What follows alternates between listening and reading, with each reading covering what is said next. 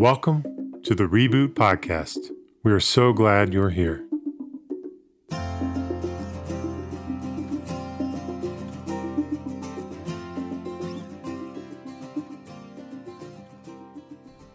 Hi, everybody. Andy Crissinger here, Director of Coaching at Reboot, and I'm here with my colleague Jeff Riddle. Jeff, it's good to be with you today. Great to be here.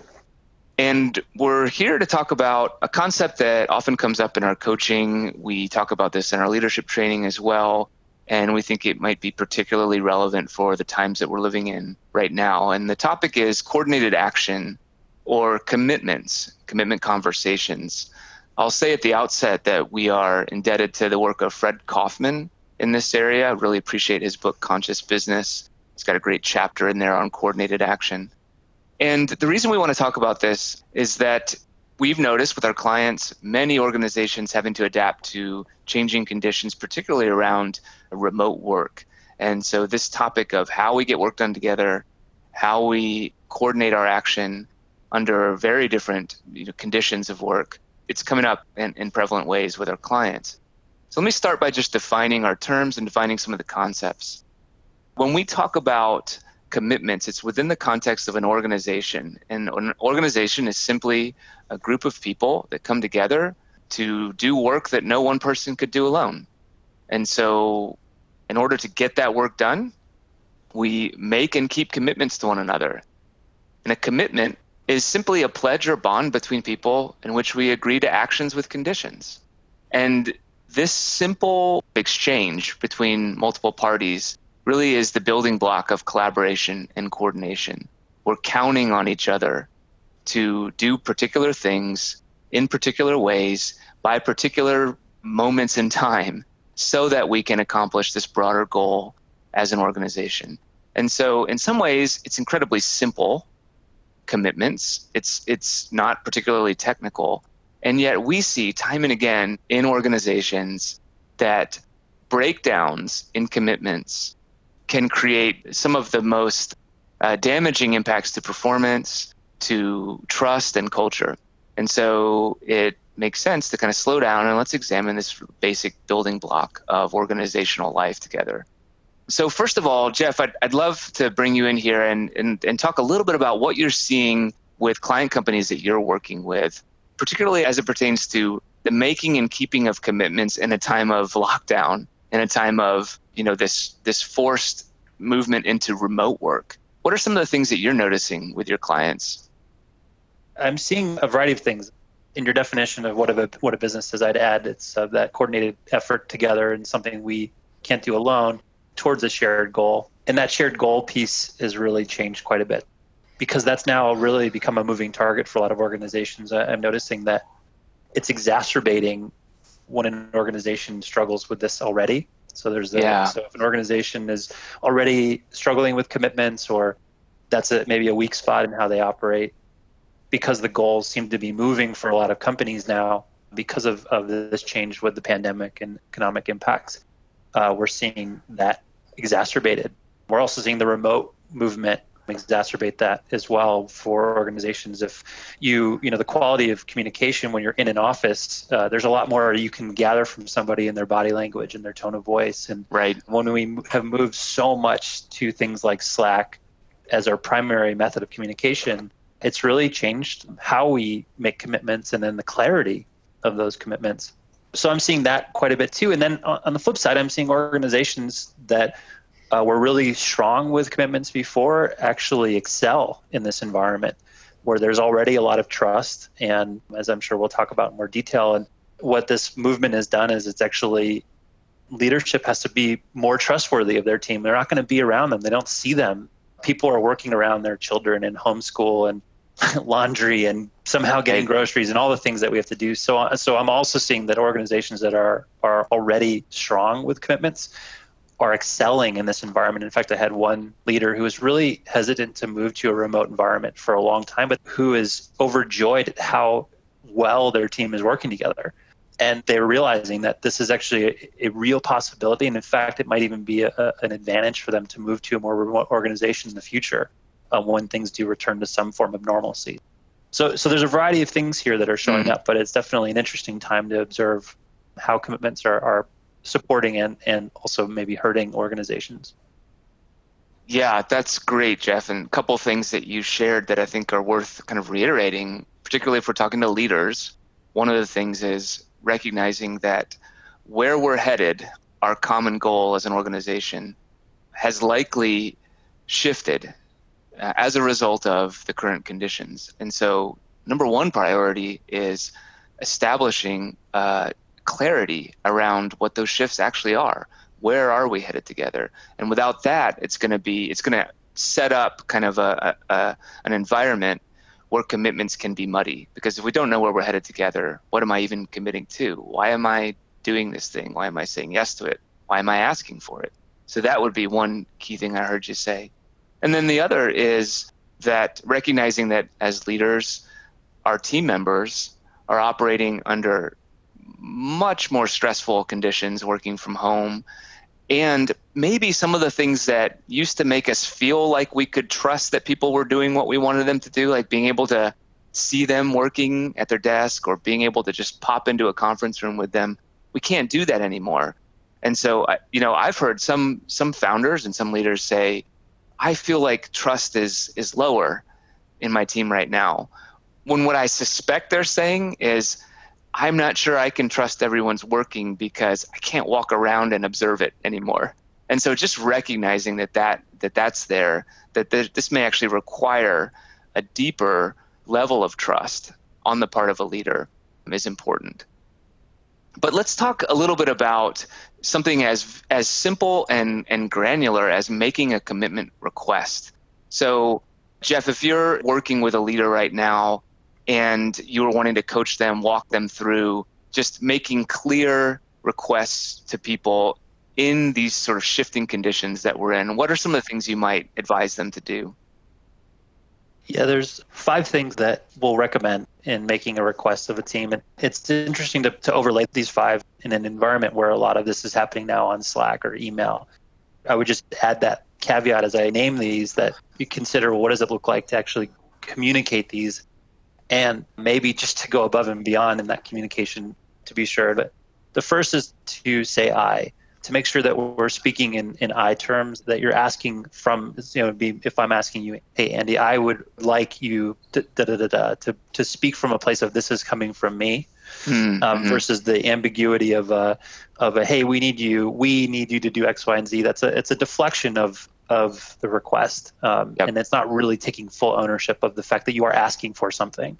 Yeah. Um, the second one would be to explicitly ask. So it's a follow on, on to that. To be really clear that I am asking you to do something, and I'm making a request. Uh, the third would be to make sure that you direct it to one person. So mm-hmm. a lot of times in a, in a team environment, you might be talking to a team, but it's not really clear who is the person responsible for this request and mm-hmm. for this commitment specifically. So making sure that you're clear on who this is for by directing it to one person. Uh, the fourth would be to set the conditions for satisfaction, including the time frame. So what is what does a successful commitment look like? What is, what does that look like, and what is the time? Hey, this is what I need by this time, and it needs to be really specific. Which leads us to the fifth one, and, and perhaps the most important of all. And this is coming back to the communication right now, working remote, is that you cannot leave any room for ambiguity. Mm, it needs to mm-hmm. be clear and specific. And it's right now might even be helpful to take that extra step to say, do you have any questions? Are there any clarifying questions? You might even just go above and beyond to make sure that it's really obvious um, what is being asked, what's the timeline, what does success look like, who owns it. So just making sure all those conditions are true. Yeah, thanks for that, Jeff. If it if it sounds like what we're advocating for here is common sense, it is. And yet it's it's amazing how often we don't do these simple like good hygiene elements of communication uh, when we're asking uh, we're making requests for commitment from our team members. So it's helpful just to have those five items kind of mapped out really really simply. Then let's look at it from the, the opposite side. So if i'm a team member or even if i'm a leader and someone has made a request of of a commitment from me. Let's talk a little bit about um, how do I respond to that. And before we do that, maybe I can just share a little bit of context about why I think this is important. So I've worked with a lot of organizations that have been remote or distributed organizations um, just in normal times. Like they haven't made the shift during the pandemic. That's just how they, they've operated. And they've found really, really wonderful ways of making that work. And in many ways, that's kind of how we operate as a, as a team at Reboot as well. One of the things, though, that we see, one of the behaviors that we see in those organizations, even the ones that are doing this on a daily basis under normal circumstances, is that sometimes we might say yes to a particular commitment and it's much easier to kind of ghost, so to speak, on that commitment uh, when I don't have to always look someone in the eye or walk past them, you know, in the hallway or walk past their desk or sit across a table from them in a, in a conference room. So this kind of behavior of maybe even saying yes out of a desire to be helpful, a desire to be a good team member, but then not coming through on that commitment, the consequences in a remote environment are a little bit different because you don't have to look that person in the eye. So so perhaps you might be even seeing ghosting behavior showing up in your organizations as you've shifted into this new remote work environment. So there's a little bit of context. And uh, Jeff, maybe you could go through some of the response options that you have when responding to a commitment request that might be helpful for folks to remember. Yeah, and something I'll build on on there is that not only are we working remote now, but as we said earlier, you know, people are dealing with so much uncertainty and discomfort. There's fear. Uh, we have children, small children at home, or children of any age for that matter, and uh, we have parents or grandparents that might be affected by what's going on right now. So that there's also when I share these responses as a leader, I would encourage you to maybe think of this not just from you as a leader responding to whoever's making the request, but also if you are the leader making the request and somebody who's at home dealing with all of these things responds in these ways, how might you receive that? Mm. Um, so there are mm-hmm. five of these, five responses. I'm sure there are more, but these are the, the five that we would typically coach somebody on. The first response would be to ask for clarification. So it's not only on those making the request to leave no room for ambiguity, it's also on the individual who's receiving the request to make sure you're really clear as to what are they asking of you in an era of Slack use or, or Yammer or whatever the tools we are using. Uh, it's really critical to make sure you're you're so clear on what is what is being asked of you, the time frame, et cetera. The second would be once you have clarity, if you're enabled to do it or you have the space for it, you can make a counteroffer and actually negotiate the request. This happened to me recently with our team. Our head of marketing asked if I might write an article, and, and I said yes. They had asked by a week out. And um, what I should have said is, hey, I'm really busy with client work right now. Can I get this to you in three weeks? Mm. Um, that would be a, a counter offer, and, and it would have been an appropriate response. And the third would be respond with a different time. So you might offer, okay, great, I'm happy to do this, but here's when I can do it. It's a little bit of a nuance to the counteroffer. Uh, the fourth is no, and just to straight decline. I cannot do this right now. And you can clarify as to why or not, but you have the right to reject the request. And this is a really important thing, especially right now, because if you don't and you say yes, even though you really can't, then you're going to start to break down that trust between you and, and whoever's mm. making the request. It can exacerbate some of the problems or cause problems down the line. And then the last one would be, uh, which is the easiest one here, if it makes sense, is yes, I accept. So just to reiterate, uh, again, these are really, really simple but profoundly important good communication hygiene elements. And so much of this is about clarity. It's about leaving no room for ambiguity. It's about sort of, you know, in a, in a sense, letting our yes really be yes and our no be no. And it's the kind of thing that often gets undermined by a really well intended desire to be a good team member, to be nice, to be well liked, to be polite to each other. And this is a time where where candor is really called for. And perhaps it's uncomfortable to have a conversation where we might say, I actually don't think I can do that in the timeline that you're asking for. And yet, to not do that would be to create more discomfort more poor performance, more breakdown in trust, as Jeff alluded to, down the line.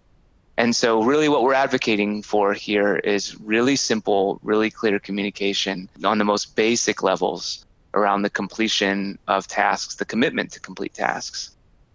And a couple things to remember when you're responding to commitments during this time, when you might feel overworked, overextended, you know, do I understand what the other person's asking of me?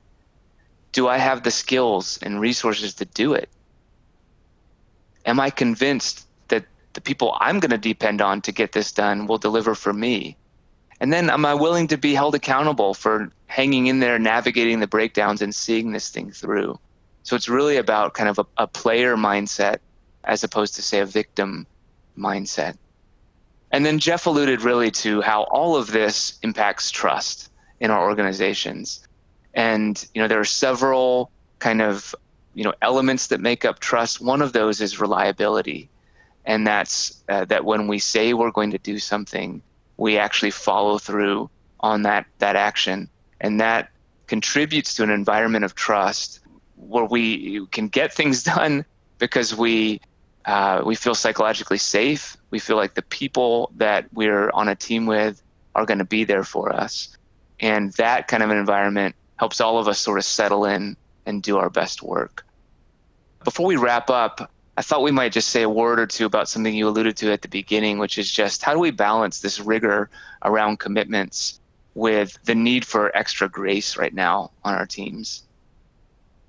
I, I, the answer is I don't I don't know, but mm. I, I, know that it's important. And um, what's clear to me from the, the lens that I, I hold, uh, working with a lot of leaders and organizations right now through this time, is that we need commitments more than ever right now, given that we have moved to a remote environment. The goals that we're moving towards are changing, and, and that's we're reclarifying those things as leaders, and and so we need them more than ever. And at the same time, there's also there has to be space for some grace mm. um, because people are dealing with so much uncertainty and working in really challenging environments and it's all new territory and there's a lot of unknown about the future. And so the, the best that i can tell is that it's really important to think of these things as separate.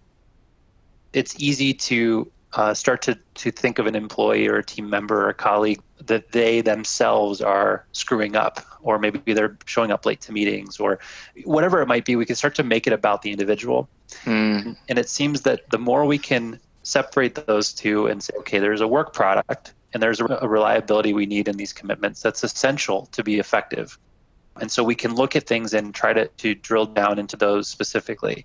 And at the same time we can also let's say somebody is missing commitments or seems there something's breaking down in this. You might think of a, a two-part conversation. One is let's just first focus on maybe this is a second but this is one of the pieces focus on what is actually going on from a work product perspective what are the commitments and where might they be, be overextending or just breaking down some of these questions that we're posing. But the other is to then also take a moment and, and have some grace for the human being. Where are you mm. as an individual? How are you feeling? How are you doing? Person who's a human who's got their own feelings and fears and family issues and struggles.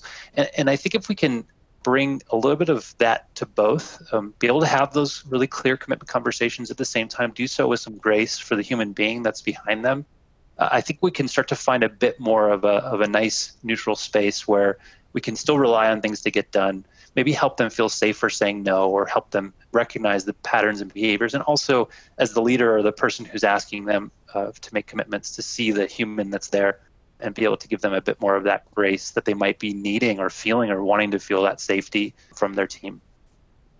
Yeah, I love that. It makes me think of kind of the it, we, I framework that we often talk about, that we kind of draw from the, the difficult conversations work of Doug Stone and Sheila Heen, it's this idea that there's the it, the the in this case perhaps the the commitment or the work product that we're working on together, and then there's the we, and that's the relational component. That's the the human experience, the human being, as you as you mentioned, that is here struggling within a particular context that has feelings, that has fears, that has stresses, and if we can have perhaps two conversations, parse those two things out, we might, uh, in the end, not only be of service to the human being, but also of service to the work that we're trying to accomplish together. Thank you, Jeff, for being here with me. You know, w- what we're really wanting to say is in this time where we're shifting pretty dramatically the ways that we're working together, it's to come back to the simplicity the simplicity and the good hygiene around communication with commitments. And it's about getting really, really solidly clear on what we're asking and what we're responding to, what we're committing to on a very basic level of operating with our teams. So we hope that you find this helpful and we hope that you and your teams are, are finding ways to keep doing good work and thriving in this time. Thanks so much for listening.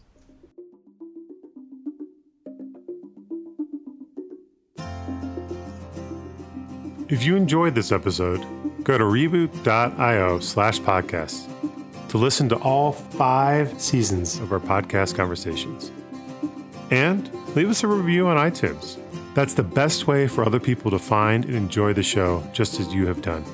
And don't forget to join our mailing list at reboot.io slash signup so you never miss an episode. Thank you for listening.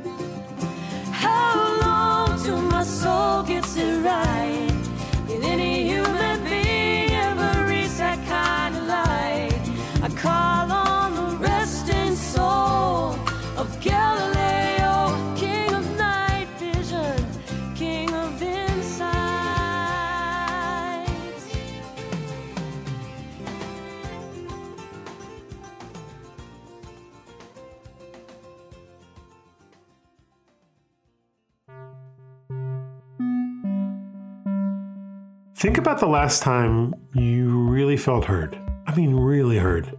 Being heard is one of the most validating experiences we can have as human beings. And it's a key part of practicing empathy.